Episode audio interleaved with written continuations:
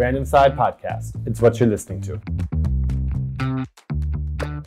ผลพวงรัฐประหารเมียนมาทำให้บริษัทข้ามชาติระงับการลงทุน สวัสดีครับ คุณกำลังฟังแบรนด์อินไซด์พอดแคสต์กับผมเมธจากแบรนด์อินไซด์ครับ ปลาปลาดินไซด์ค่ะ มาวันนี้พี่ปลาสายดาร์กดาร์กจริงๆ เพราะว่าเราหยิบเรื่องของรัฐประหารในเมียนมามาพูดซึ่งเรื่องนี้ถือว่าเป็นเรื่องที่กำลังฮอตฮิตในตอนนี้ เป็นเรื่องในกระแสเลย แล้วก็ณวันที่เรากำลังอัดพอดแคสต์กันอยู่เนี่ยก็คือมีเขาเรียกว่ามีการชุมนุมประท้วงต่อต้านรัฐประหาร ใช่ค่ะ แล้วก็มีการใช้กระสุนจริงยิงขึ้นฟ้าอันนี้คือตามข่าวใช่ไหมครับ ใช่ แต่ทีนี้ก่อนที่เราจะคุยกันเนี่ยคงจะเป็นเรื่องของเรื่องเศรษฐกิจเรื่องของผลกระทบมากกว่า แต่ว่าก่อนจะไปเข้าเรื่องของเออผลกระทบที่เราว่าเนี่ยก็ขอเขาเรียกว่าสรุปสั้น ๆ ให้แล้วกัน ว่าการรัฐประหารของเมียนมาเนี่ยเกิดขึ้นในวันที่ 1 กุมภาพันธ์ 2564 ที่ผ่านมา แล้วก็ถือว่าเป็นการรัฐประหารครั้งแรกในรอบ 59 ปี แต่บอกว่าฟังดูแล้วรอบ 59 ปีเหมือนว่านานมากเนาะแต่จริงๆ คือในช่วงก่อนหนานั้นก็คือเออ เมียนมาเนี่ยถูกปกครองโดยทหารมาตลอด ใช่ เพิ่งมามีการเลือกตั้งไป ถูกต้อง แล้วก็สุดท้ายก็นำไปสู่การรัฐประหารวันนี้เออวันที่หนึ่งกุมภาที่ผ่านมา โดยทางผู้นำทหารเขาบอกว่าเขาทำไปเพื่อเออเพราะว่าพบว่ามีการโกงในการเลือกตั้ง หรือจะเป็นเพื่ออะไรก็แล้วแต่ อันนั้นถือว่าเป็นเหตุผลที่ทางทหารเขาอ้างมา แต่ก็ต้องยอมรับนะครับว่าหนึ่งในข้ออ้างที่เขาพูดถึงเนี่ยคือเขาบอกว่ารัฐธรรมนูญมีการระบุให้เขาสามารถทำได้ แต่ตรงนี้ต้องต้องบอกนิดนึงว่า ส่วนตัวผมเองเนี่ยไม่ได้ไม่ได้เห็นด้วยกับการรัฐประหารอยู่แล้ว แล้วก็มองว่าเรื่องของการรัฐประหารเรื่องของรัฐธรรมนูญ เรื่องของประชาธิปไตยอ่ะมันไม่ได้เป็นเรื่องที่จะไปในทิศทางเดียวกันอ่ะเพราะอย่างน้อยสุดเรารู้อยู่แล้วว่ารัฐประหารคือการยึดอำนาจ ตรงนี้พี่ปามองยังไงครับ เอ่อถ้าถ้าเรามองว่ารัฐธรรมนูญให้อำนาจเพื่อที่ทหารจะมารัฐประหารได้ก็เป็นการสะท้อนให้เห็นว่าเรากำลังให้ความชอบธรรมกับอำนาจนั้นๆอยู่ สิ่งที่เราต้องทำความเข้าใจก็คือว่า แล้วมัน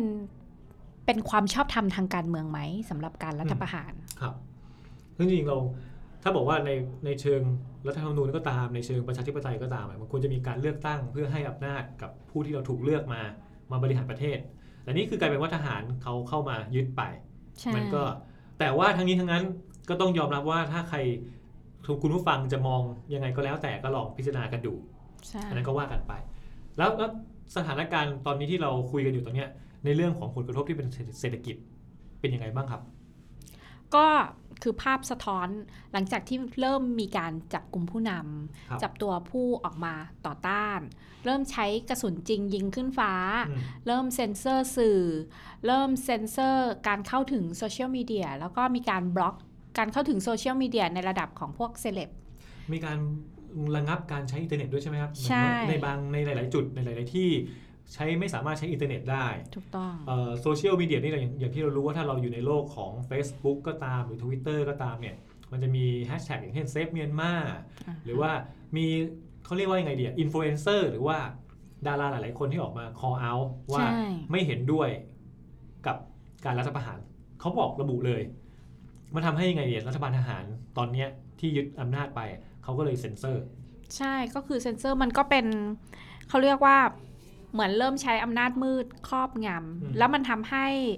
ต่างประเทศไม่เห็นความเคลื่อนไหวที่แท้จริงในประเทศว่ามันเกิดอะไรขึ้น เพราะมันมีการ แล้วก็คนในประเทศก็ไม่สามารถสื่อสารได้ว่ามันเกิดเหตุอะไรขึ้นบ้าง ในประเทศตัวเอง อืม ดังนั้นมันก็เลยทำให้หลายๆ คนเริ่มกังวล ในขณะที่กำลังเฝ้าดูสถานการณ์อยู่ เรื่องนี้ต้องบอกว่าเป็นเรื่องที่สำคัญมาก เพราะว่าพอเราไม่รู้ว่าอะไรเกิดขึ้น พอเราไม่สามารถรู้ได้ว่ารอบๆตัวมันมีอะไรเกิดขึ้นบ้าง มันจะนำไปสู่ความกังวลใจ มันมันไม่ดีนะ ใช่ ซึ่งเอาเข้าจริงแล้วเนี่ยมันเคยมีผลวิจัยที่สะท้อนออกมาให้เห็นว่าช่วงที่คุณกำลังทำรัฐประหารอยู่ หรือว่ากำลังยึดอำนาจ หรือกำลังบล็อกการเข้าถึงอินเทอร์เน็ตอยู่เนี่ย มันมีผลวิจัยวิเคราะห์ออกมาแล้วว่า มันไม่ประสบผลสำเร็จนะ คือหมายความว่าคุณไม่สามารถปิดกั้นได้จริง อืม คนก็จะสามารถหาทางออก เพื่อที่จะสื่อสารให้โลกรู้อยู่ดีว่า ตัวเองกำลังประสบปัญหาอะไรอยู่ ครับ แต่เอาเข้าจริงแล้วมันก็จะสร้างภาวะอันตรายอะ่ะทั้ง อืม ต่อคนที่อยู่ภายในประเทศและคนที่อยู่ข้างนอกที่เขากำลังเฝ้าดูอยู่ เพราะว่าไม่สามารถจับสถานการณ์ได้ว่าเฮ้ยเกิดอะไรขึ้น ครับ นี่ก็คือเรื่องราวสั้นๆ คร่าวๆ ของรัฐประหารในเมียนมา ทีนี้เข้ามาสู่ประเด็นเราดีกว่าอ่า ประเด็นของเราคือเราจะคุยกันว่าแล้วผลกระทบที่เกิดขึ้นใน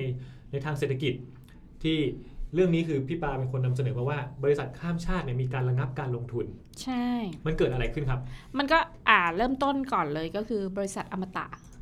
อมตะซิตี้ ใช่ อมตะนครอะไรเงี้ย ใช่ นี่พวกนี้บริษัทไทยเลยนะ ใช่อมรสอมตะคอร์ปอเรชันจำกัดนี่แหละ ก็คือคุณวิบูลย์กรมดิต อืม ซึ่งเป็นกรรมการบริหารและประธานเจ้าหน้าที่การตลาดอะเขาก็ออกมาแสดงความกังวล ว่าเออมันก็ไม่มีทางเลือกอื่นใดเนาะตอนเนี้ยก็คือนอกจากอ่าระงับระงับการร่วมทุนการลงทุนไว้ก่อน เพราะว่าไม่สามารถคาดการณ์สถานการณ์ได้ว่าจะเกิดอะไรขึ้นบ้าง คือตอนเนี้ยอมตะไปลงทุนเพื่อที่จะไปเอ่อสร้างศูนย์อุตสาหกรรม ด้านนอกของย่างกุ้งในเมียนมาเนี่ยนะคะ ครับ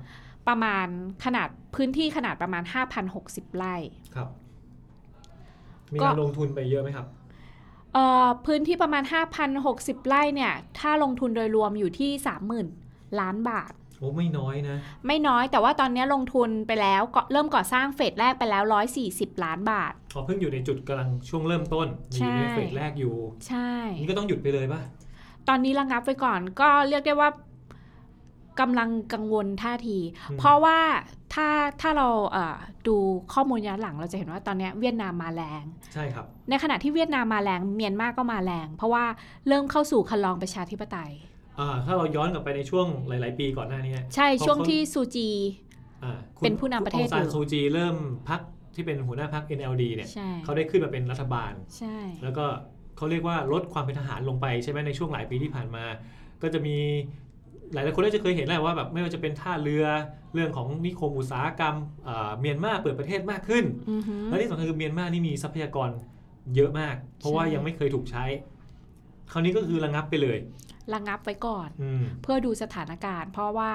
หลาย ๆ ประเทศก็คาดการณ์ไม่ได้ว่า เอ๊ะ จะเกิดอะไรขึ้นต่อ กังวล เรียกว่าเป็นการแสดงท่าทีกังวล อืม ต่อสิ่งที่เกิดขึ้นภายใน ซึ่งก็รวมถึงทางอมตะคอร์ปอเรชันด้วย ใช่ ครับ แล้วก็นอกจากอมตะเนี่ยก็ยังมีบริษัทซูซูกิมอเตอร์ด้วย ที่เข้าไป อ๋อ ลงทุน ครับ ถือว่าเป็นผู้ลงทุนเพื่อผลิตรถยนต์ในในเมียนมาเนี่ยมากมากถึง 60% อืม คือเกินครึ่ง ใช่ แล้วจริงๆ พูดอย่างนี้ก็ต้องบอกว่ารัฐประหารมันทำให้นำไปสู่เหตุการณ์ที่ไม่ปกติ พอมันไม่ปกติเนี่ยนักนักลงทุนเขาก็กลัวเขาก็กังวลกันหมดแล้วนะ ใช่ อืม อันนี้นอกจากอมตะคอร์ปอเรชันแล้ว มีอะไรที่น่าสนใจอีกครับ อมตะคอร์ปอเรชันซูซูกิมอเตอร์เนาะแล้วก็ล่าสุดก็เป็นอ่าบริษัทเครื่องดื่มญี่ปุ่น ครับ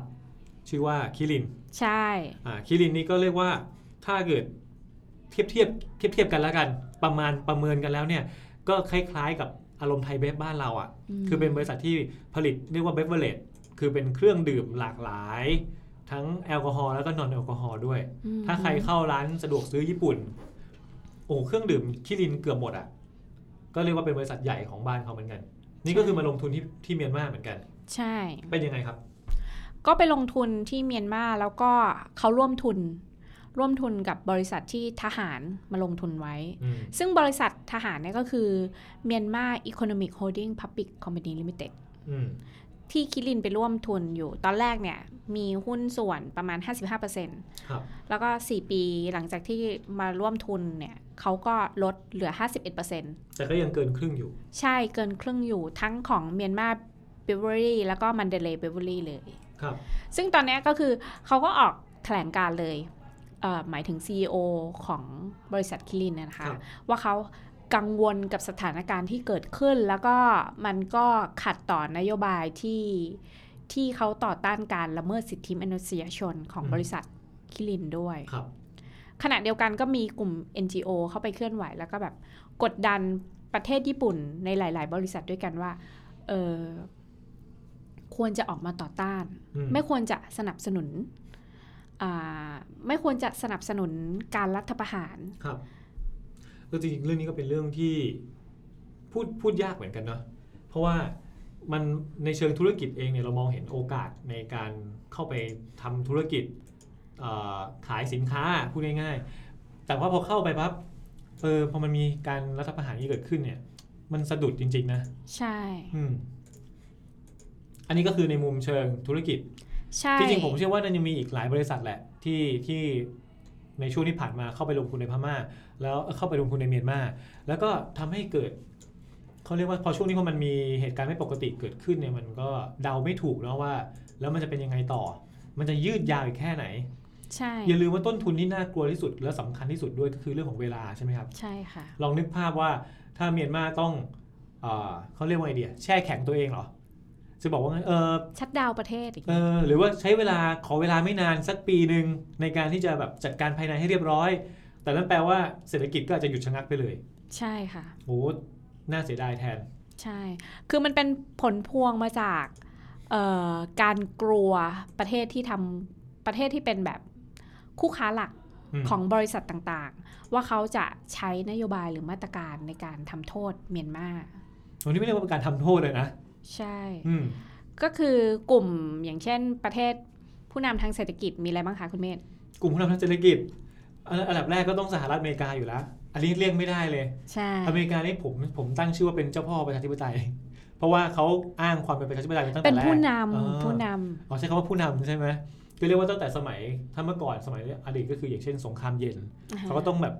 โปรความเป็นประชาธิปไตย ใช่ อันนี้ครั้งนี้เขาก็มาเหมือนกัน ใช่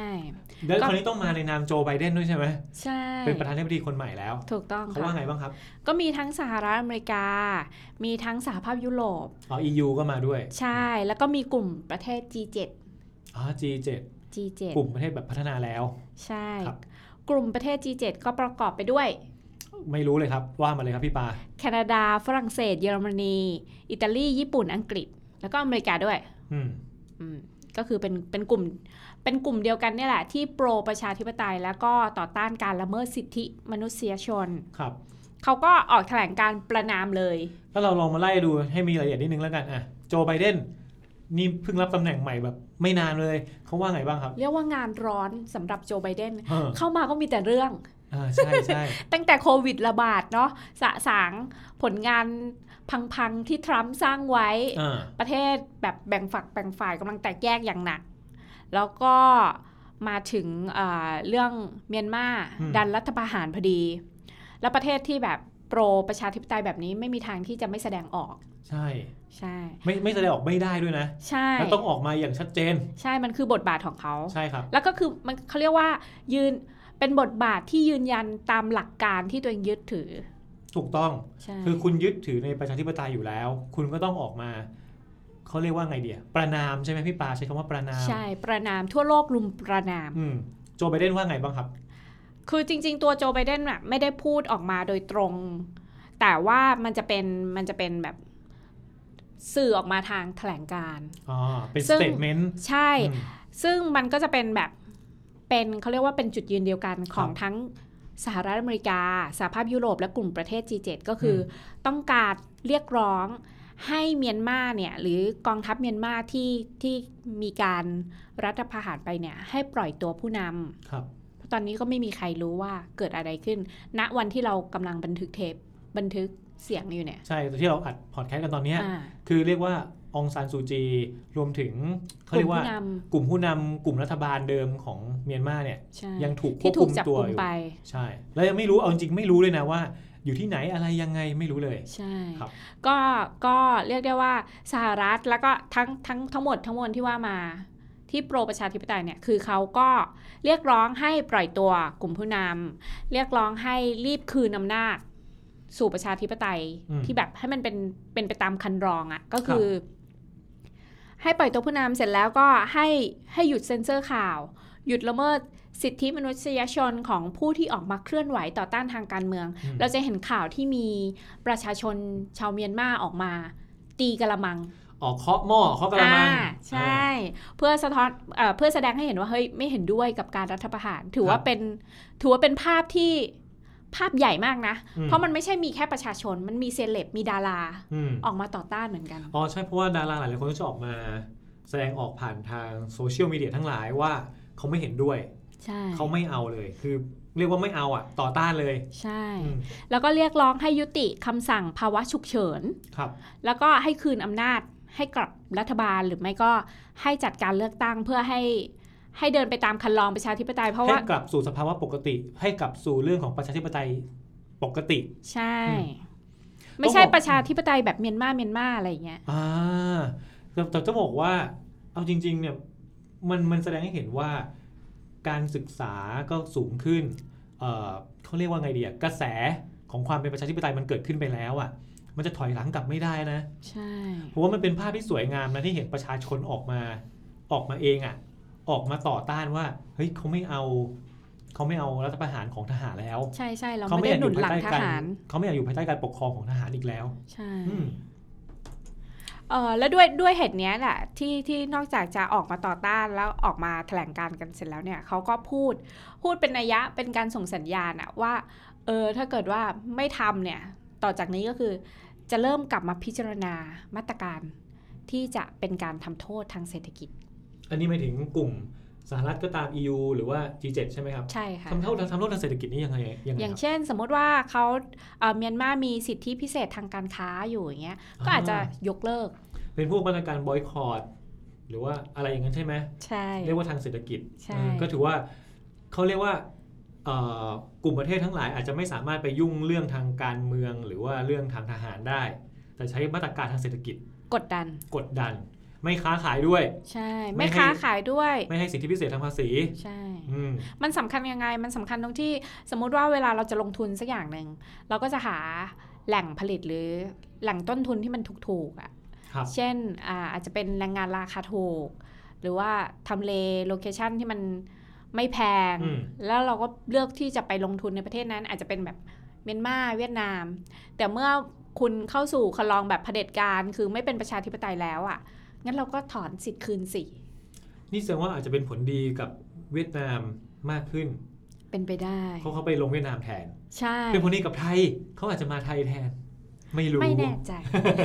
แต่ว่าอย่างน้อยจริง ๆ ไม่ใช่ว่าเมียนมาไม่ดีเขาว่าผมเชื่อว่านักธุรกิจเขาคงอยากเข้าไปแหละ แต่อย่างที่เราคุยไปแต่แรกว่าสถานการณ์เป็นแบบนี้ ใช่ มัน มัน เป็น มี สถานการณ์ที่ไม่แน่นอน ความไม่แน่นอน ถูก เกิดขึ้ ต้อน ง ใครจะอยากเข้าไป ใช่ ไปลงทุนอย่างลงทุนร้อยล้านพันล้านแล้วอยู่ๆแบบอ้าวถ้าเกิดถ้าเกิดรัฐบาลทหารยึดไปทำไง คือเราไม่รู้ อันนี้คือไม่รู้จริง ๆ ใช่ อืมอ่ะจากเรื่องนี้เกิดขึ้นแล้ว มีการเห็นบอกว่ามีสถาบันวิศูนย์วิจัยมาทำการศึกษาแล้วว่าเศรษฐกิจของพม่าจะเป็นยังไงครับ ใช่ก็คือศูนย์วิจัยเศรษฐกิจเอ่อศูนย์วิจัยกสิกรไทยเนี่ยนะคะเขาก็คาดการณ์ไว้ ครับ หลังจากที่มีการรัฐประหารได้ไม่นาน อืม ก็บอกว่าเนี่ยการยึดอำนาจของกองทัพเมียนมาเนี่ยอย่างที่เราคุยกันก็คคือ รับ มันทำให้เกิดความไม่แน่นอนทางการเมืองสูง อืม มันเป็นไปได้ที่จะถูกถอดสิทธิ์ ซึ่งเป็นไปได้จริง เพราะสหภาพยุโรปและสหรัฐและ G7 ก็ออกมาประนามกันเรียบร้อยแล้ว มาตรการขั้นตอนต่อไปก็คือ เป็นไปได้ว่าเขาจะต้องหยิบมาตรการอะไรสักอย่างออกมาเพื่อทำโทษ อืม เป็นการทำโทษเพื่อที่จะบีบคั้นให้แบบจงคืนอำนาจให้กับประชาชนซะ อืม อืมด้วยเหตุเนี้ยอ่าทางศูนย์วิจัยกสิกรไทยเนี่ยเขาก็เลยบอกว่าปัจจัยเหล่านี้มันก็จะส่งผลให้นักลงทุนต่างชาติเนี่ย อาจจะเลือกที่จะชะลอการลงทุน ซึ่งก็เป็นไปแล้ว ใช่ อย่างที่เราเห็นทั้งคิริน อ่าอมตะนครอมตะคอร์ปอเรชั่น ใช่ซูซูกิมอเตอร์อย่างเงี้ย ครับ เริ่มแล้วก็ทำให้เขาคาดการณ์ว่า การลงทุนจากต่างประเทศในเมียนมาเนี่ย น่าจะลดลง ให้ทายว่ากี่เปอร์เซ็นต์คะ ให้ไทยครับผมว่าร้อยเปอร์เซ็นต์เลยอ่ะ ไม่ได้ เอา มั ไม่ น ได้ เยอะไป ก็นึกว่าแบบ เราต้องทำโทษก่อนทำโทษมันต้องเริ่มต้น อ๋อคือตอนช่วงเริ่ม ใช่ อาจจะระงับ อาจจะชะลอเท่าไหร่ดีครับเท่าไหร่ดี สามสิบถึงสี่สิบเปอร์เซ็นต์ อ๋ออันนี้คือช่วงเริ่มเท่านั้นนะ ถือว่าเยอะมากนะ เกือบครึ่งนะ อ่าใช่ อืม แล้วผมว่าถ้าเกิดถ้าเกิดเอ่อไม่มีไม่มีการแก้ปัญหาที่ดีพอสามสิบสี่สิบนี่มันก็จะเพิ่มขึ้นไปเรื่อย ใช่ แล้วทีเนี้ยเนี่ย ถ้ามองในมุมของของประเทศไทยเนี่ย เขาก็บอกว่ามันมีสองช่องทางเลยที่มันที่มันกระทบกับไทยแน่ ๆอันนี้คือผลกระทบกับกับประเทศไทย ๆ ใช่จากการรัฐประหารในเมียนมาเนี่ย ครับ คุณเม มี ธคิดว่ามันมีเรื่องอะไรบ้าง ชอบให้ผมคิดนะมีอะไรบ้าง ผมว่ามันมันมีความสัมพันธ์ในชายแดนอยู่อ่ะ มันก็น่าจะมีเรื่องที่เกี่ยวข้องกับ ตอนนี้สิ่งที่เราพึ่งพาเมียนมาอยู่อะอันดับหนึ่งเลยก็คือมีเรื่องของแรงงาน ถูกต้อง อย่างข่าวช่วงเอ่อเมื่ออะไรอ่ะต้นปีที่ผ่านมาช่วงปลายปีช่วงปีใหม่อ่ะก็คือมีแรงงานพม่าเข้าไทย แล้วก็ ใช่ นำพาโควิดมาด้วย อือหือ ไม่ได้โทษแรงงานเขานะ แต่ว่ามันก็ต้องดูถึงการคัดกรองการ การดูแลของฝั่งเรามากกว่าด้วย เออแสดงว่าเรื่องแรงงานต้องมี ใช่แรงงานต้องมี เป็นยังไงบ้างครับ ก็มีทั้งการเคลื่อนย้ายแรงงาน อืม มีทั้งการค้าชายแดน ครับ การเคลื่อนย้ายแรงงานเนี่ยมันมีปัญหาตั้งแต่ต้นแล้วก็คือมันมีปัญหาสืบเนื่องจากโควิดระบาดอย่าง ใช่ ที่คคุณรับ เมฆก็บอก เพราะว่าเราก็ประสบปัญหาด้านนี้อยู่ อืม อืมก็คือมันมีโควิดระบาดอยู่ในกลุ่มคนแรงงานอยู่ แล้วก็มีการคุมเข้มในการเข้าออกทั้งไม่ว่าจะเป็นคน ไม่ว่าจะเป็นสินค้าเนี่ย มันก็จะทำให้การส่งออกเนี่ยลดลงติดลบ 12% เอ้ยมันไม่น้อยนะ ใช่ เพราะอย่าลืมว่าจริง ๆ แล้วอ่ะสินค้าที่เราส่งออกไปขายประเทศรอบๆ เราเนี่ย ผมไม่แน่ใจว่ามันยังเป็นอย่างนี้อยู่หรือเปล่า แต่ใช้คำว่าที่เราเคยรับรู้มาตลอดเนี่ยประเทศรอบๆ เราเนี่ยเขาชอบสินค้าจากประเทศไทยนะ ใช่ใช่ เพราะว่าสินค้าเรามันเป็นสินค้าต้องบอกว่ามีคุณภาพแหละ เขาชอบดูละครจากบ้านเราด้วย ใช่ ดังนั้นไม่ว่าจะเป็นลาวก็ตามเอ่อเมียนมาหรือว่ากัมพูชาเนี่ยเขาจะชอบสินค้าจากบ้านเรามาก เราก็จะส่งไปขายได้ แต่อย่างกรณีนี้คือพี่ปาบอกว่าเมียนมาก็จะทำให้เราติดลบในแง่ของการส่งออกสินค้า ใช่ทั้งการส่งออกสินค้าแล้วก็การเคลื่อนย้ายแรงงาน เครื่องใช้แรงงานที่สำคัญมาก เพราะว่าถ้าเรารู้อยู่แล้วว่าเอ่ออย่างที่สมุทรปราการนะครับ สมุทรสาคร สมุทรสงครามเนี่ยที่ทำเรื่องของประมงเนี่ยใช้แรงงานพม่าใช้แรงงานเมียนมาเยอะมาก ไม่เรื่องของอสังหาริมทรัพย์ในบ้านเราเองเนี่ยไม่ว่าจะเป็นก่อสร้างอะก็ใช้แรงงานเมียนมาเยอะมาก อืมนี่แสดงว่ากระทบหมดเลย กระทบหมดเลย ครับ ตัวตัวแรงงานก็ได้รับผลกระทบด้วย ครับ อืมเขาบอกว่าทางศูนย์วิจัยกสิกรเนี่ยนะคะเขาบอกว่าโควิดระบาดเนี่ยมันส่งผลต่อกำลังซื้อ อืม แล้วก็การคุมเข้มการเข้าออกทั้งคนและสินค้ามันทำให้ส่งออกลดลงใช่ไหม ครับ ก็คือลบ 12.4%ไปแล้ว มูลค่าส่งออกเนี่ยต่ำกว่าแสนล้านบาทต่อเนื่อง เป็นปีที่ อืม 2 อยู่ที่ประมาณ 87,000 ล้านบาท ครับผม ซึ่งเขาก็บอกว่าถึงแม้ว่าตอนเนี้ยเริ่มเริ่มเปิดให้บริการได้ตามปกติแล้วเนี่ย แต่ก็ยังมีความไม่แน่นอนสูง คือความไม่แน่นอนนี้มันเกิดทั้งจากโควิด และมันเกิดทั้งจากการรัฐประหารในเมินมา เออเรียกว่าแค่จากโควิดก็แย่อยู่แล้วนะ ใช่ อยู่ๆพอมีรัฐประหารเนี่ยมันเป็นธรรมชาติอยู่แล้วเพราะว่าพอบ้านเขามีรัฐประหารปั๊บประเทศมันต้องปิดเนาะ ใช่ มันทำให้การเคลื่อนย้ายของคนและสิ่งของของสินค้าอะไรพวกเนี้ยมันทำได้มันทำไม่ได้แหละ ใช่ อืม แล้วเขาก็คาดการณ์ว่าเศรษฐกิจของเมียนมาเนี่ยน่าจะเติบโตอยู่ในแบบติดลบ ติดลบ 0.5%ถึงลบ 2.5%เลย เพราะเพราะรัฐประหารเป็นเหตุสังเกตได้ ก็ฟังที่พี่ปาเล่ามาทั้งหมดแล้วเนี่ยผมว่าสรุปได้ง่าย ๆ เลยว่ารัฐประหารเป็นเรื่องที่ไม่ดีอะเอาสั้นๆเลยเนี่ยนะแต่ว่าถ้าเกิดพูดให้ยาวขึ้นหน่อยก็คือ เราเห็นแล้วครับว่า การที่ทหารเข้ามายึดอำนาจ เข้ามาทำให้สถานการณ์มันไม่ปกติ แล้วก็สุดท้ายแล้วเนี่ยได้รับผลกระทบโดยการสับศัพท์ที่เขาเรียกว่าบอยคอรดใช่ไหมมีการลงโทษทางเศรษฐกิจจากกลุ่มประเทศอื่น ๆ รวมถึงผลกระทบที่เกิดขึ้นเห็นไหมว่า คนในประเทศเองก็ไม่พอใจไม่ไม่อยากอยู่ในสถานการณ์นี้แล้ว แล้วก็สุดท้ายทำให้ประเทศถอยหลังอืมในขณะที่คนอื่นเขาก้าวไปข้างหน้ากันหมด ใช่ชีวิตประชาชนกำลังแบบลืมตาอ้าปากเนาะกำลั ค ง รับ ดีขึ้น ใช่ เพราะเมียนมาเนี่ยเดินสายทหารปกครองประเทศมาตลอด อืม แล้วเขาก็เพิ่งจะเอ่อยกเลิกมาตรการคว่ำบาตรได้ 5 6 ปีเอง ใช่ ตั้งแต่ซูจีขึ้นมาครองอำนาจ กำลังมาก ำลังมากำลังเป็นม้ามืด สุดท้ายก็คือไม่ได้มาแล้ว ก็ถอยหลังอีกแล้ว ใช่ทีนี้ก็มาจับตาดูกันดีกว่าว่า ในระยะเวลาอันใกล้เนี้ยจะเกิดอะไรขึ้นกับเมียนมาอีก ค่ะ ก็เอาใจช่วยกันครับ เอาใจช่วยประชาชนชาวเมียนมาขอให้ได้รับอำนาจ ได้ประชาธิปไตยกลับคืนมา โอเค ครับผม งั้นเดี๋ยวตอนหน้าพี่ปาสายดาร์กจะมีอะไรมาเล่าให้เราฟังกันอีกก็ฝากติดตามกันด้วยงั้นวันนี้เราสองคนก็ต้องลาไปก่อนครับ สวัสดีค่ะ สวัสดีครับ Random Side Podcast. It's what you're listening to.